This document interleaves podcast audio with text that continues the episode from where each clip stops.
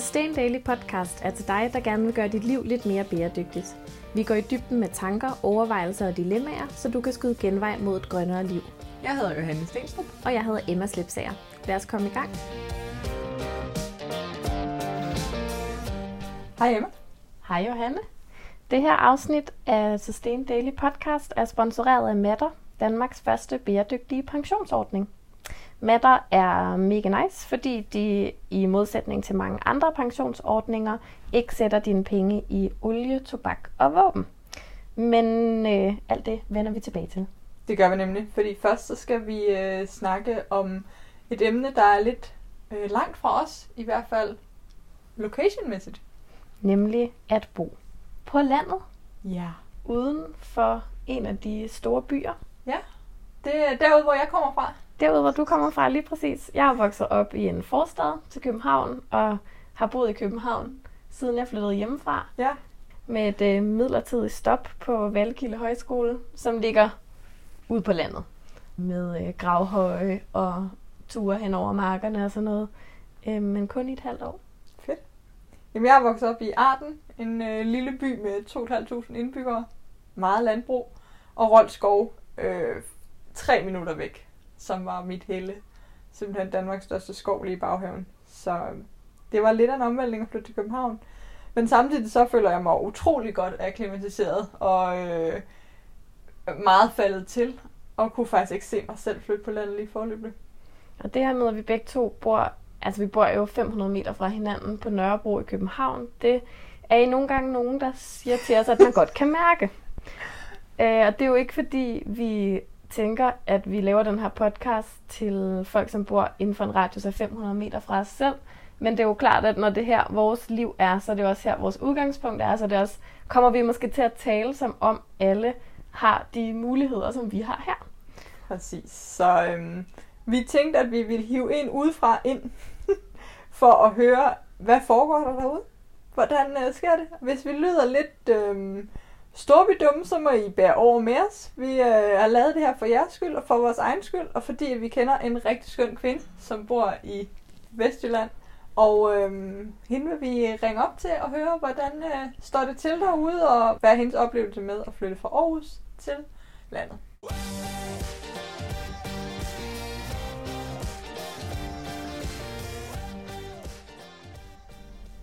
Dagens podcast er sponsoreret af Matter Pension. Hej, Johanne her. Jeg vil prøve at fortælle jer lidt mere om Matter Pension og hvordan man eventuelt kan blive medlem. Jeg er selv selvstændig, og det betyder, at jeg skal stå for min egen pensionsordning. Det kan være, at du arbejder hos en virksomhed, hvor du har en fast pensionsordning, og så er det mega fedt, men det kan også være, at du arbejder et sted, hvor du selv skal stå for pension. Og det er der, hvor Matter kan blive relevant for dig. Jeg synes, det er super fedt at være et sted, hvor man øh, er sikker på, at de investerer pengene på en måde, som arbejder med mine værdier og ikke mod mine værdier. Og derfor så øh, var jeg meget interesseret i at undersøge Matter. Det man gør, det er, at man går ind på matterpension.dk, og så booker man en uforpligtende telefonsamtale. Man kan vælge det på et tidspunkt, der passer ind selv, og man skal ikke bruge en masse papir for at komme i gang med den her samtale.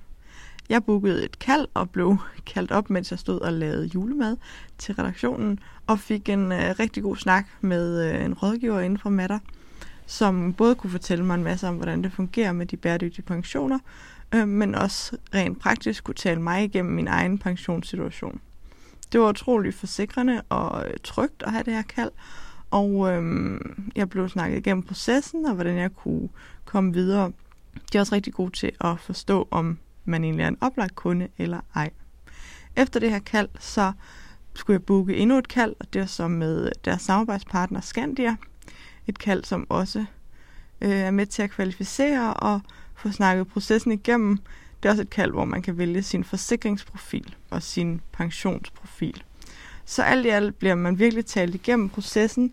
Man øh, er i gode hænder, og man har en fornemmelse af, at de virkelig, virkelig ved, hvad de laver. Så øh, jeg er halvvejs igennem med at sætte min pension op, og øh, hvis du også er interesseret i at få en mere bæredygtig pensionsprofil, så kan jeg helt klart anbefale at tage et kald med Matter, så forklarer de meget mere. Tilbage til podcasten.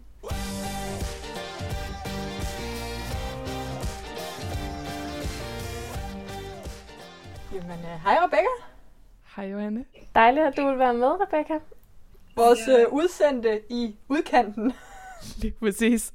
Sender live fra øh, udkants Danmark, Vestkysten. Rebecca, vil du ikke starte med at øhm, præsentere dig selv, sige lidt om, hvem du er, og hvor præcis i udkanten du befinder dig?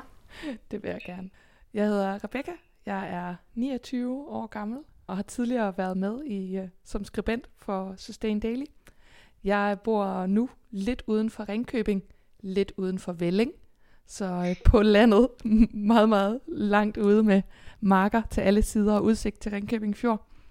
Og der øh, bor jeg og er flyttet til i forbindelse med, at jeg har fået job på en højskole, hvor jeg blandt andet underviser i permakultur, og ja, så har med bæredygtighed at gøre. Og det er egentlig derfor, vi flyttede herud. Så du er øhm, bæredygtighedsnørd, ligesom os. Kommer fra en storby, du boede i Aarhus, inden du flyttede ud til Ringkøbing. Og du flyttede ud, fordi du fik et job, men jeg tænker, man får jo ikke tilfældigvis et job. I Ringkøbing i hvert fald. Ej, ej, nej, det er rigtigt. Altså, jeg har da søgt det. Mm. Så der må have været en eller anden fornemmelse af, at det var okay at flytte væk fra der, hvor du var. Helt sikkert. Jeg har egentlig længe gerne ville flytte på landet, øh, og har også snakket med min mand om, at det var noget, vi gerne ville sammen. Men landet er jo et vidt begreb. Så det var det der med sådan, hvor, hvor skal vi flytte hen, og i hvilken anledning. Og jeg tror da også, vi begge to havde en ængstelighed for det der med bare at flytte ud, og så kunne man være de der underlige hippier, der boede nede ad vejen. Altså, hvis, hvis der ikke var nogen ligesindede eller fællesskaber, eller nogen, nogen at blive venner med, for nu at sige det lidt sådan direkte. Jeg har selv øh, boet på landet, da jeg var yngre, og var vildt glad for det. Det var nogle af de bedste år i min opvækst, og min mand kommer også fra landet. Øh, så selvom vi var glade for at bo i Aarhus, så tænkte vi sådan, ej, det vil vi gerne igen. Også fordi vi er meget optaget af at dyrke, og vil gerne have dyr og høns og alt sådan noget der. Og det er mulighederne nu engang bare bedre for på landet. Vi boede i Aarhus, og så øh, så jeg det her jobopslag, og så spurgte jeg, om jeg måtte søge et job med øh, bopælspligt i Vestjylland. Og det øh, sagde han heldigvis ja til. Men, øh, men jeg har simpelthen bopælspligt herude. Øh, og det er jeg glad for, fordi da det så kom til stykket, og det der med at skulle flytte fra Aarhus, der kunne jeg mærke, der var jeg alligevel noget mere ængstelig ved det, end jeg egentlig havde troet, jeg ville være. Men det, der jo er rigtig fedt, er, at der netop, fordi vi bor ved en højskole, eller der er ligesom et fællesskab, vi er flyttet ud i.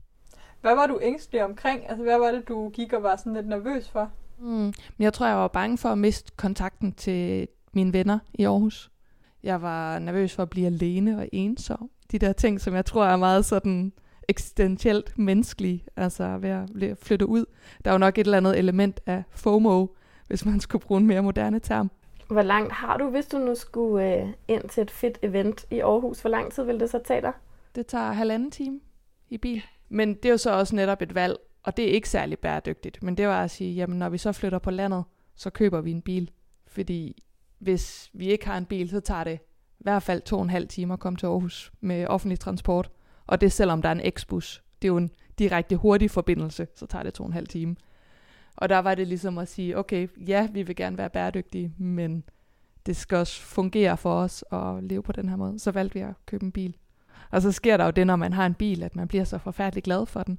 Så øh, jeg vil da sige helt sikkert, fordi vi har en bil, så bruger vi den jo også mere, end hvis vi ikke har. Det giver jo sig selv. Men altså også til ture, hvor jeg sådan godt kan tænke sådan, ej, der kunne man jo godt have cyklet. Eller sådan, der hvor vi handler, ligger 5 km væk. Øhm, og det kan man jo godt cykle, men i hverdagen, så er det bare ikke sådan, vi altså, gør det. Bor I ligesom på højskolen, eller hvad er det, I bor i egentlig? Altså, jeg bor 400 meter fra højskolen. Som regel så cykler jeg faktisk, øh, men jeg kan jo sagtens gå. Det tager 10 minutter at gå, og ikke engang 5 minutter. Altså, det tager ingen tid at cykle. Men øh, jeg er nogle gange lidt for sent på den, så det er godt at cykle. Og jeg kan faktisk rigtig godt lide at cykle. Det er noget af det, jeg virkelig savner ved at bo i byen. Det kan være det der med at komme rundt på cykel. Og det er jo paradoxalt nok, når jeg lige har fortalt, at vi nogle gange er lidt for gode til at tage bilen. Men det leder måske meget godt videre til vores sådan, spørgsmål, om, som vi ikke rigtig øh, kan svare på selv. Vi bor inde i byen, men hvordan er det anderledes at have en bæredygtig livsstil og leve bæredygtigt der, hvor du bor nu, versus da du boede inde i Aarhus? Det er et godt spørgsmål. Jeg har tænkt meget over det, fordi jeg egentlig, måske netop også fordi jeg arbejder med bæredygtighed til hverdag, har jeg jo tænkt meget over, bæredygtighed har bare så mange aspekter. Så man kan sige, da jeg boede i Aarhus, der gik jeg mere op i at handle emballagefrit, for eksempel. Og det kan jeg til dels her, hvor vi bor. Øh, der er en gårdbutik i nærheden, hvor vi handler en del. Og der er det jo som regel emballagefrit. Så det er ret fedt. Men, men det er jo ikke, fordi der er nogen stor zero waste bevægelse i Ringkøbing. Altså, det er der jo ikke. Der er jo ikke noget løs marked, eller rå, eller hvad de nu hedder, øh, dem der ligger i Aarhus nu. Så på de der ting, så er det blevet sværere. Altså på nogle måder, så synes jeg faktisk ikke, det har ændret sig så meget. Fordi på de store ting, jeg var vegetar før, det er jeg også nu. Jeg har en større udledning i, at jeg kører mere bil, hvis man ser på CO2-aftrykket. Til gengæld så forbruger jeg markant mindre. Så hvis man kan sætte lighedstegn mellem, hvad man forbruger og den, det aftryk, man har på kloden, så er der helt sikkert mindre nu. Og det er også bare sådan små ting, som jeg drikker ikke så meget latte eller cappuccino, fordi der er ikke så mange steder at gøre det. Øh, og det sjove er, at jeg savner det ikke. Men så tager jeg jo hjem til nogen, og så ses vi til en kop, du ved, filterkaffe. Eller hvad man nu har derhjemme, eller espresso. Altså. Men ja, så er det sådan, så man ses bare mere hjemme hos folk, i stedet for det der med at gå ud hele tiden. Så for eksempel sådan noget med takeaway, det gør jeg jo også markant mindre. Især fordi det vegetariske takeaway øh, udbud, det er sådan falafelruller og pomfritter og sådan noget, ikke? Og hvad med det her med forbrug sådan generelt? Tror du, det er fordi, der er færre fristelser, eller hvad man skal sige? Er det... Det tror jeg er noget af det. Øhm, men så er det faktisk også... Øh, altså, nu er jeg jo også heldig at være en del af en højskole. Men øh, så har øh, eleverne lavet sådan et øh, tøjbyttestativ. Så sådan et øh, ongoing byttemarked, ikke? Altså, det er jo bare en bøjlestang, hvor man hænger det op, man ikke skal bruge, og tager det, man gerne vil have. Og jeg er så heldig, at jeg passer størrelse med mange af vores elever. Så jeg har da fået en del nyt tøj sådan i bytte og afleveret en del. Så det er også fordi, jeg har fået andre måder at få ting fra. Det er jo ikke fordi, jeg så aldrig køber tøj.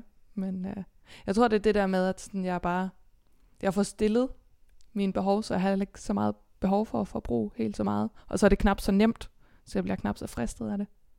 Er der markant færre muligheder for at købe de ting, du måske før ville have købt fra nyt derude? Altså det er noget af det, jeg tit tænker, at vi tit får måske også kommentarer på, på Sustain Daily, at det er meget nemt, at I anbefaler alle de her grønne løsninger og bæredygtigt tøj og økovarer og sådan noget.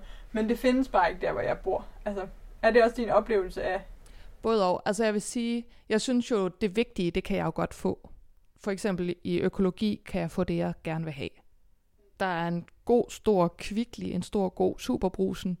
Øh, og så har vi den her fantastiske øko-gårdbutik lige rundt om hjørnet. Ik? Altså, jeg har aldrig haft så stort et udvalg af økologisk vin, som efter jeg flyttede til Vestjylland, fordi vi har en økogårdbutik, der, special, altså, der har en kæmpe vinafdeling. Det kan sgu være mange ting. Og vin er vigtigt. Det kan vi være enige om. så det kan jeg i hvert fald få. Det kan være, det er nogle af højskoleeleverne, der driver omsætningen der i vinafdelingen. Det kan godt være, og chokolade og hvad de ellers har lækre sager. Jeg er jo også på en højskole, der har guldmærket økologi, altså de køber stort set alting lokalt. De er sindssygt gode på alt det der. Men nej, der er selvfølgelig længere mellem, øh, kan man sige, helsekostbutikkerne, der sælger Rasul, eller hvad ved jeg, nu bruger jeg ikke selv Rasul, men nogle af de der sådan specialvarer, de kan da godt være svære at finde. Men man kan jo købe alting på internettet. Af dagligvarer, der kan jeg sgu godt få det, jeg skal bruge. Og så kan jeg jo bestille resten på nettet, hvis jeg mangler det. Og så tror jeg også nogle gange, det gør, at jeg køber mindre, og det tror jeg egentlig er en god ting. Også for min økonomi, fordi det giver mig mere tid. Altså, jeg har reelt bare ikke brug for så mange penge, når jeg bor på landet. Det er dejligt. Har du så mere tid? Ja, det synes jeg. Det er, sådan, det er lidt teknisk, øh, fordi at meget af mit arbejde er jo samlet 8 måneder om året. Men jeg arbejder, kan man sige, vintersæson, hvor vi har højskoleelever, der arbejder jeg cirka 32 timer om ugen. Men til gengæld har jeg 3,5 måneder sommerferie, hvor jeg ikke har arbejdet overhovedet. Ej, hvor luksus. Og det kan godt løbe rundt, fordi du så bruger færre penge. Ja, lige præcis. Huslejen er bare ikke særlig dyr, for eksempel. Mit forbrug er faldet. Så har vi en bil, men vi har jo valgt at købe en, der er ret billig og samtidig kører langt på literen. Det giver overskud til nogle andre ting. Det lyder i hvert fald til at være en, en lidt anden livsstil, end man øh, ville tænke 29 år inde midt i Aarhus eller midt i København har. Øhm, har naturen været en del af det, der trak dig ud øh, væk fra byen? Og hvordan er det at være tættere på naturen? Altså jeg synes, det er fantastisk at være tættere på naturen. Og jeg oplever, at jeg bruger den meget mere. Jeg surfer, og nogle gange kører jeg mountainbike, og sådan, sådan nogle ting, ikke? Og det er jo måske, når der er mindre tid til at drikke latte, så er der mere tid til at surfe. Jeg synes, det er dejligt at være flyttet ud i naturen. Jeg synes, det er dejligt at kunne mærke... Øh, Johanne, du skrev den der med at kunne mærke årstiderne. Og det synes jeg totalt meget, man kan. Det blæser jo, og det kan man godt mærke. Men jeg synes ikke, det er et problem. Altså, jeg kan godt mærke, at min garderobe er blevet lidt mere fornuftig, om man vil, ikke? Altså, vindjakken er rykket lidt, sådan, lidt tættere på. Men jeg synes egentlig, det er meget dejligt. Jeg synes, det er lækkert, at det er mørkt om natten. Altså, jeg kan jo se stjerner sådan af en helt anden dimension, hvor man sådan, kæft for der er egentlig mange. Ja, ej, det er altid så skønt, når man kommer ud. Der med at kunne se stjerner, det glemmer man helt ind i byen, hvor mange der egentlig er. Mm. Lige præcis. Og jeg, når vi har venner herude, så er de jo også altid sådan, hold da kæft, hvor har mørkt, hvor er der mange stjerner. Og det der med at kunne se langt, synes jeg er vildt fedt. Jeg har hørt, at det faktisk er en af de ting, der kan have ret meget effekt på vores mentale velbefindende, det der med at kunne se langt. Og det er bare lidt lettere på, øh, ja, når man bor på landet. Det kan vi ikke rigtig herinde på Nørrebro. Det må Nej, vi kan stille os og kigge op og ned ad Tagensvej. Ja. ja, og så kan man sådan se lidt langt, ikke? Ja. så hvis man er heldig, kan man se til Rigshospitalet, og så spørgsmålet, hvad det giver velbefindende. Ja, det er rigtigt. Altså, er der flyttet noget socialt? Nu sagde du det her med mindre tid til kaffe latte, som jeg jo egentlig indser som en, en social ting, der hvor jeg får catchet op med vennerne. Flytter noget af det sociale så ud i naturen, eller hvordan? Altså? Nej, det er mest, at det flytter mere hjem til folk. Så sidder man i nogens køkken, i stedet for på en café. På den måde kommer man måske også lidt mere ind i privaten hos folk. Så du er faktisk mere hjemme hos folk nu, end øh, da du boede inde i Aarhus? Ja, det synes jeg er markant mere. Altså, det er hyggeligt, så kommer man tættere på, og man møder måske deres børn og deres husdyr, øh, som man ikke ville, øh, hvis man sad på en café og lige var begge to taget ud. Og jeg synes også, der er noget om, at man oplever folk i deres hjem, og i den kontekst, det giver også en anden forståelse af folk, synes jeg. Det lyder virkelig hyggeligt. Det er også noget, jeg elsker selv at have gæster hjemme, og være hjemme med folk. Øhm, og man kan, altså, hvor dejligt cafélivet end er, så får man måske nogle gange mere rolige samtaler. Jeg er i hvert fald min oplevelse hjemme ved folk. Det giver noget andet ved relationen. Det gør det helt sikkert. Der er jo knap så mange distraktioner. Men jeg synes, det er interessant noget af det, I spurgte til før, omkring også det der med at være flyttet til naturen. Og der er jo ingen tvivl om, at naturen er tættere på, ikke hvis man ser fjord, og der er noget skov og sådan noget. Men man skal jo heller ikke glemme, at altså, er marker natur. Mm. Og hvad tænker du omkring det? Er marker natur for dig? altså, som jeg ser det, så er marker jo også et produktionslandskab. Og jeg ved ikke, om jeg ser det helt sådan her, men uh, min uh, forgænger sagde i hvert fald, at han så det som fabrikshaller. Og Danmark er jo øh, det allermest opdyrkede land i verden. Så det er jo virkelig relevant det der med at sige, at man flytter ud af byen, men man flytter jo ikke ud af, mm. at der foregår nogle øh, industrielle ting omkring en. Netop når det er kan man sige, nogle af de her meget store monokulturelle marker øh, med sådan helt konventionelt klassisk landbrug. Så øh, det er jo ikke, fordi det har særlig høj naturværdi, kan jeg jo nok sige, uden at fornærme nogen. Og gør det ondt i dit øh, permakulturhjerte at se de marker? Hmm, altså, de er der jo, om jeg ser dem eller ej. Men jeg tror bare, at det er en påmindelse om, at der er meget arbejde at gøre. Og nogle gange, så kan jeg det da godt gør lidt ondt i mit permakulturelle arbejde at se en pløjemark, der ligger helt bar og åben, og man kan næsten sådan se erosionen, men der er jo nok ting at blive ulykkelig over. Altså sådan, hvis man går en tur og ser affald, så kan man også blive ulykkelig over det. Men man kan også sige sådan, okay, jeg gør, hvad jeg kan.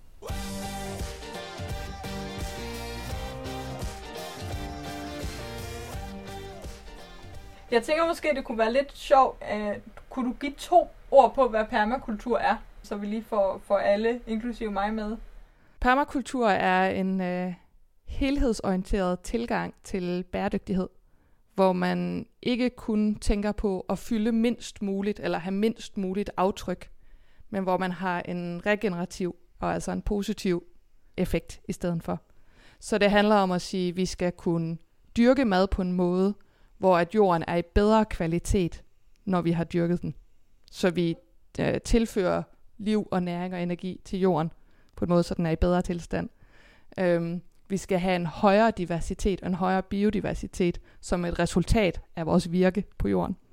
Øh, man kan også se permakultur i forhold til byggeri og uddannelse og alle mulige forskellige ting. Altså, Det kunne vi lave en hel podcast om. Men det er i stor kontrast til nøgne pløjemarker og... Det er det virkelig. Øhm, I permakulturen snakker man om at arbejde med inspiration fra naturen.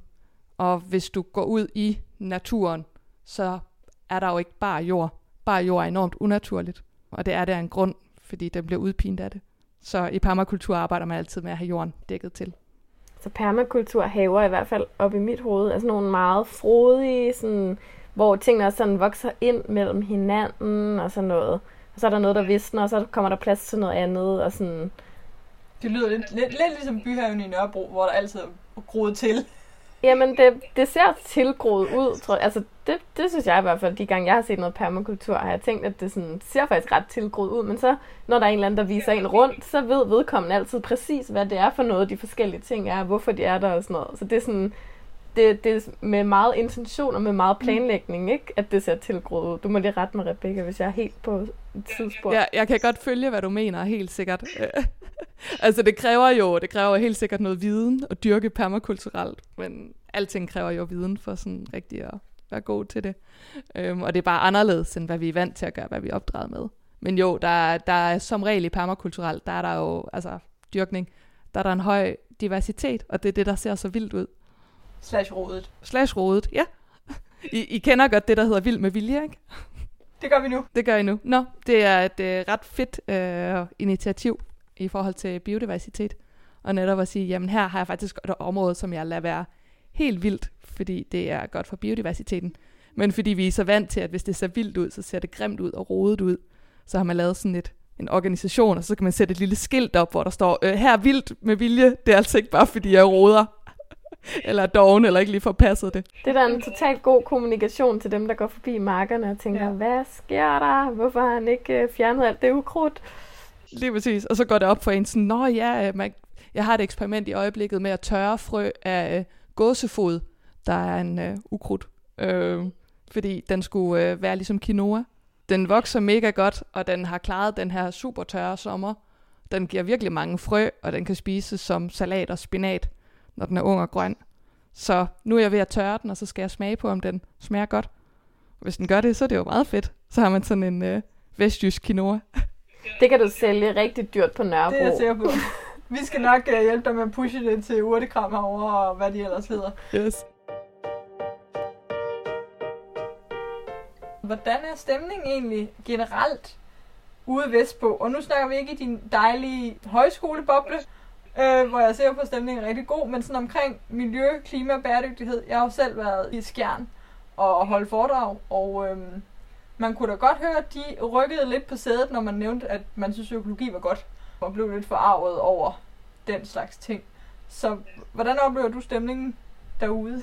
Og nu lyder jeg totalt øh, bymenneskeagtigt. Ja. Jeg har for første gang mødt øh, vindmøllemodstandere det var lidt en øjenåbner for mig. Jeg vidste godt, de fandtes, men øh, der er rigtig mange af dem her.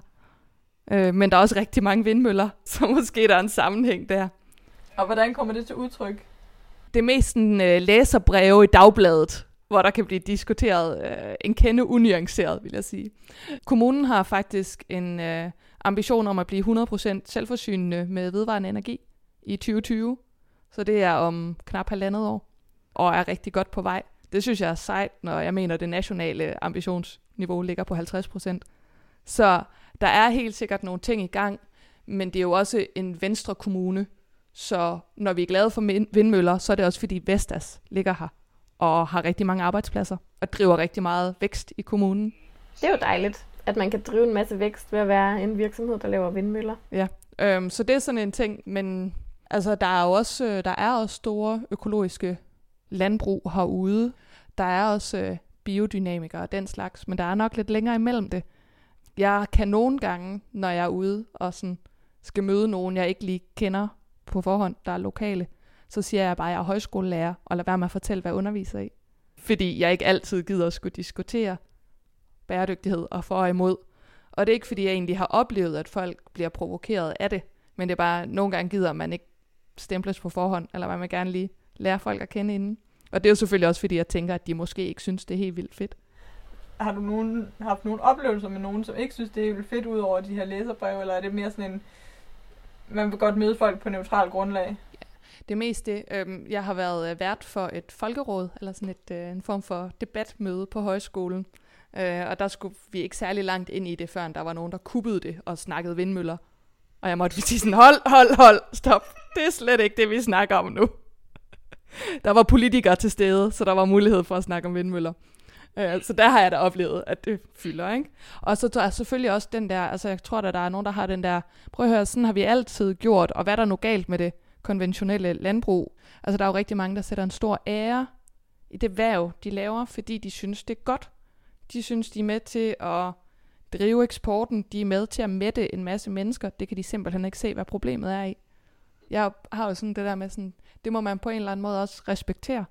Altså, jeg må respektere, at de er stolte over den indsats, de gør. Og så må jeg jo prøve at tale til dem om en må- på en måde, hvor at vi ikke nødvendigvis sætter os op i hver vores hjørne og bare råber af hinanden. Men hvor vi prøver at sige, hvad, hvad kan vi blive enige om? Eller hvor, hvor er der måske noget at arbejde med? Hvor, hvor, hvor kan vi mødes? Og så er der jo selvfølgelig langt fra permakultur og øh, paradis til øh, konventionel pløjemark.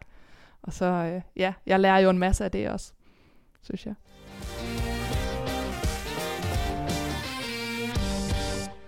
Det lyder som om, du er glad, og det er godt derude, og øh, Det synes jeg. skal, kan du bare se alle tage springet, og, og så alle sammen flytte til provinsen? Men hvorfor ikke? Der er plads nok, og det bliver sjovere, jo flere vi er. Hvis du nu skulle give et godt råd til en, som overvejer at flytte ud af en af de store byer, hvad vil det så være? Jeg tror, det er vigtigt at undersøge, hvor man gerne vil flytte hen, og måske undersøge, hvor tror jeg, der er nogen, som jeg kunne finde et fællesskab sammen med. Det er ikke fordi, man så skal isolere sig i økoghettoer, altså overhovedet, men det er mere bare at sige, okay, men hvis du kigger på to forskellige landsbyer, og den ene har en, hvad ved jeg, friskole, eller nogle af de der ting, Øhm, hvis man skal være mere, mere politisk, kan man også sige, der bliver talt stemmer, så kan man også se, hvad der bliver stemt i forskellige valgkredse. Så kan man også kigge på sådan noget, hvis det er en indikator for et eller andet. Altså, jeg, jeg tror, der er en reel fare for, at man kan blive lidt ensom, hvis man flytter ud. Og jeg synes, det er en god idé at gøre sit research, hvis man ellers er, kan man sige, åben overfor, hvad det er. Men så synes jeg, noget af det smukke ved at bo på landet er, at forstå mig ret, men når der er lidt færre at vælge imellem, så får man også det bedste ud af dem, der er. Øh, og det betyder, at man bliver bedre til at møde folk, der ikke er ligesom en selv. Og det er faktisk rigtig godt. Det er 100% den oplevelse, jeg havde, dengang jeg gik på højskole, faktisk. Vi var et super lille højskolehold på, jeg tror vi var lige under 30, der gik på højskole sammen. Og det betød jo bare, at man var nødt til at lære at kunne lide dem alle sammen, fordi ellers så blev det altså et langt halvt år. Det kan jeg virkelig godt følge det der. Det tror jeg, der er noget meget, meget sådan menneskeligt grundlæggende mm. godt i. Ikke at kunne selektere helt vildt i, hvem man bliver venner med, og hvem man omgås. Uh, det er garanteret også skide sundt for en, der går op i permakultur og møder en konventionel landmand ind imellem. Og det er jo også derfor, vi laver det her afsnit, for ja. på en eller anden måde at prøve at huske, at man kan også leve på mange andre måder, end vi selv lever. Helt klart. Og de kan også noget. De har stjernerne og årstiderne og mm. den gode plads og det mere nære måske, men man kommer lidt mere hjem til folk. Det lyder rigtig dejligt. Og det er dejligt, at du havde været lyst til at være med og dele det. Udbrede lidt, hvad der også er dejligt derude, og hvad der også er udfordringerne. Tak for det, Rebecca. Det var så let. Det var hyggeligt at snakke med jer. Julen nærmer sig med hastige skridt, Johanne. Ja, endelig faktisk. Jeg har haft jul på hjernen hele året. Vi har nemlig lavet et julemagasin. Det hedder Sustain Jelle Jul. Og det er mega nice. Vi har fyldt Sustain Jelle Jul med refleksioner, guides og gode idéer til en mere bæredygtig juletid. Præcis. Og vi elsker jul, men har det ret ambivalent med overflod og spild. Derfor har vi lavet et mega smukt magasin, som viser, at julen sagtens kan gå hånd i hånd med bæredygtige værdier. Du kan købe Sustain Yearly Jul på sustaindaily.dk-shop og hos vores forhandlere rundt om i landet. Det er selvfølgelig trygt Cradle to Cradle certificeret, ligesom alle andre Sustain Yearly magasiner.